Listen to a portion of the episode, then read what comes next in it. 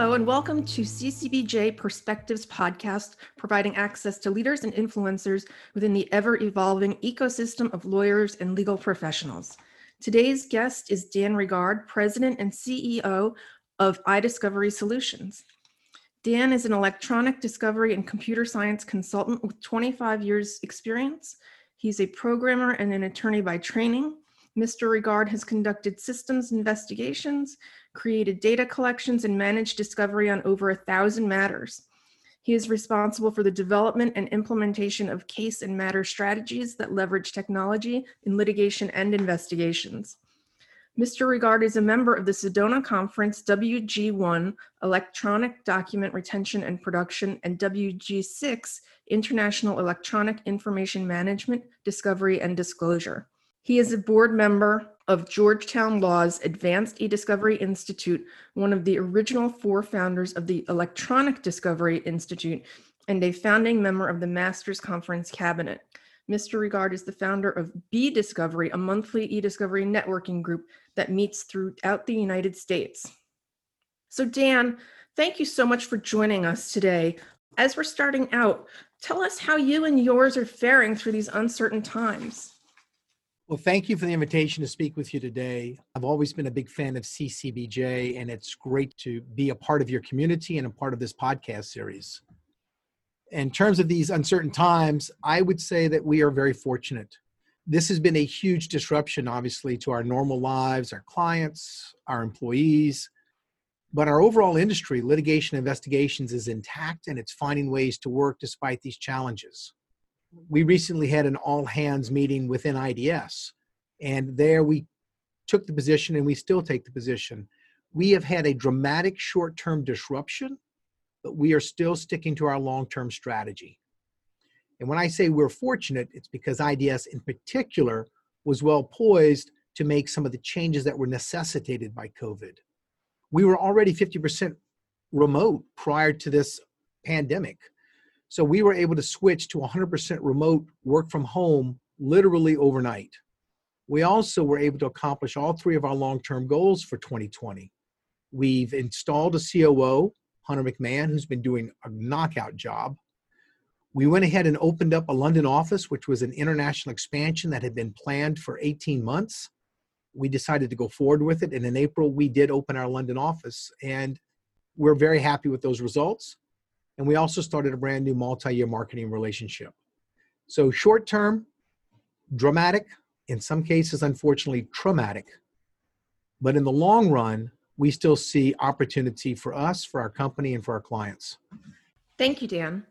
So, how have you seen COVID 19 impacting the legal profession, and what have you found to be most surprising? A lot of what we've seen this year reminds me of the retraction that was made after the housing bubble collapse in 2008 and 2009. A lot of uncertainty, a lot of litigation on hold, a lot of clients looking to conserve capital, and, and essentially, like any human nature, pause during times of uncertainty to see what the landscape in the future looks like. But litigation, in my experience, doesn't go away it can become delayed, it can become reprioritized, but it's only delayed. And so in 2008, 2009, we saw a dramatic decrease in work. And then in 2010, we saw literally twice as much work as we normally would have expected. We're hearing from our clients already that they are expecting similar waves of litigation to come forward once either COVID is dealt with or people deal with COVID two different outcomes, similar results. Some of the things that I found most surprising, though, is things that were never considered possible through the legal process are not only considered possible, they're happening. Remote hearings, remote depositions, remote trials, remote notarization, remote document review. Some of these things were considered so essential that they happen in person or in controlled environments that people resisted vehemently the idea that they could be done differently. And now we are doing them differently and finding that we can work around the security concerns, the data privacy concerns, the technology concerns, and we can in fact adopt and adapt and move forward. It's been surprising and encouraging. So, the last time you and I spoke, we were at a big legal technology conference And we were discussing how now more than ever, all the facts are being recorded, whether it's Zoom, Echo style devices, conferences, and other events. Now more than ever, with most people working remotely, replacing office settings, how can clients manage the risks associated with all of this data? And especially with the personal devices that people have been encouraged to use.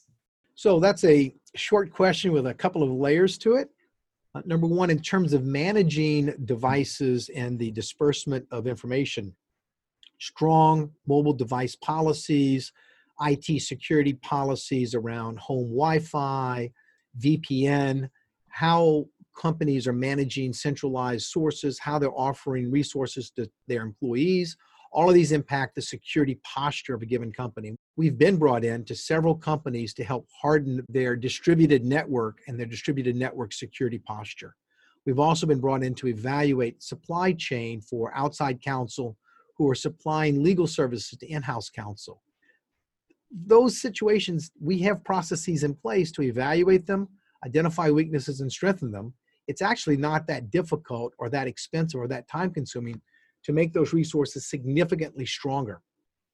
At the same time, what working remote has done is taken work that might have been done in person, might have been done on the desktop, and certainly accelerated the adoption of diversified teaming solutions. You mentioned Zoom, Microsoft Teams is another. We're doing a lot more SharePoint these days. We see a lot greater adoption and usage on a variety of ways for O365. Uh, there's a variety of other tools out there as well that companies are adopting to enable remote workers. Those also create data trails. On one hand, you want to make sure that your solutions are secure. But on the other hand, at the end of the day, my clients at least, they have a firm belief that they can secure the data related to how they're interacting with each other now they're looking for ways that the data that's being generated can help them apply compliance solutions and compliance monitoring over what employees are actually doing. How effective are my employees when I can't see them, but I can see the results of their work? How effective are people on Zoom calls? How often are they dropping off? What's the optimal duration for a Zoom conference call? Are people multitasking? Do I want them to multitask? These are new employee efficiency questions that we can answer through the data we're generating because of this new batch of tools that we're using. So on the risk side, the risk is really data loss, but on the opportunity side, it's leveraging that information to really get insights into your business. From a data science perspective, it's an exciting opportunity to really bring value to the enterprise. So, Dan, what have you seen change in the profession and practice since the changes to the rules about proportionality in 2015? And how have the California privacy rules and GDPR changed these issues? So, people are still dealing with the outcome of proportionality rule changes. And the Rules Committee themselves made the comment at the time, and I believe it was correct. This is not a significant change in wording, it's a significant change in focus. And I think that change in focus was appropriate because we were and are continuing to see an I think the right word is avalanche in data and data opportunities as well as obligations that can be promising but also extremely expensive. So proportionality should be part of the conversation. I'm involved in multiple think tanks right now working on white papers around proportionality, how to interpret it, how to create best practices, how to create tools to evaluate proportionality, how to educate practitioners and the bench on the implications of proportionality, and also how it's beginning to shift as more and more parties re- realize that discovery is no longer asymmetric, it's bilateral. Everybody has data these days. And sometimes just acknowledging that everyone has data obligations has done more for increasing the conversations at the meet confer level around proportionality than any rulemaking from the top. At the same time, as that's been moving forward, we also see some of the emergence of new data sets have allowed proportionality or efficiency, which is even better than proportionality, to rise to the front. And we're finding that we can evaluate the facts and circumstances of a given investigation faster with transactional contextual data than we could through what is still a fairly expensive process of document review. So we have new tools available to us that have different cost and benefit equations and cost and benefit curves, which leads to different outcomes in proportionality. Now, as for the California privacy rules, the CCPA and the GDPR in Europe, they don't really listen to proportionality. These are, in my book, these are really micro litigation circumstances where one single employee has been granted data privacy rights that they're enforcing. And that's what the law allows them to do, and they should do that. But that enforcement is still brand new for many companies, and the mechanisms aren't in place to allow that level of scrutiny on that small of a scale on an economic basis. So it's very disruptive right now to companies. It's very expensive. It's very chaotic. I think we're going to work our way through that over the next 18 to 24 months and find or adapt or create tools to make compliance with these demands and these requests much faster, much more efficient, much more part of the systematic business processes. But we're not there today. So I would say that those are two areas of dramatic non proportionality. And that's what we're working hard to fix. So, for legal professionals or other executives that want to increase their technical competency, what are some resources you might recommend to them for them to really be able to understand and educate themselves better about how all of this works?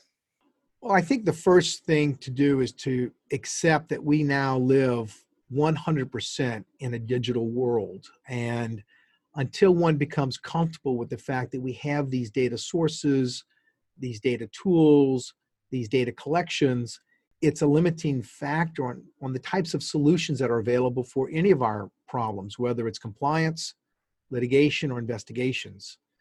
Once one accepts the fact that we live in a digital world, the next, I think, acceptance is most companies not only are dealing with data today, most companies will become some form of a data company in the future, and that includes law firms and their clients.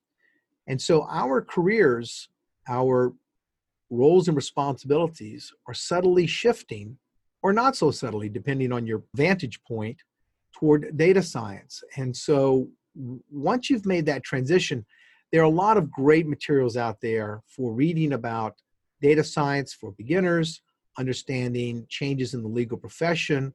I follow the publications like CCBJ, these types of podcasts. I listen to all the others people that you interview. You've done some great interviews. You've had some great thought leaders. This is a resource where I turn to to understand what's going on and how to be a part of that change rather than merely a spectator. Thank you. So, Dan, if you had one piece of advice to give to in house legal professionals what would that be? Embrace the data. We're finding that we can resolve disputes and resolve investigations faster than ever by leveraging the data that already exists. Data essentially is created through human actions. And so it is a shadow, it's a record, it's a fossilized record of what was done. And since 99% of most disputes and litigations really resolve around factual issues, we can now answer those factual questions and resolve those factual issues better than we ever could before if we use the tools and the opportunities in front of us. Embrace the data, and that will allow you to move forward and get back to the business of business. Great piece of advice. Thank you. Is there anything you'd like to add? I would just hope that everyone who's out in the audience today themselves are doing as best as can possibly be imagined through these troubling and challenging times. Um, we've been fortunate, as I said, that our industry has been somewhat resilient and we've been able to avoid any negative adverse effects to our employees. And we've not been aware of any of our clients or our close uh, business partners who've been directly impacted. But I know of families that have been. And so my heart goes out to everyone out there until we get through this COVID crisis together. And in the meantime, um, best wishes and best luck to everyone. Thank you, Dan. And I'll be hoping to have you back on post COVID. And maybe we can sit together and, and record this in the same room in a few months. Uh, I would be thrilled if we could come out of a post COVID situation in a few months. Until then, though, Kristen, call me anytime. I love these conversations. Thank you. Thank you very much.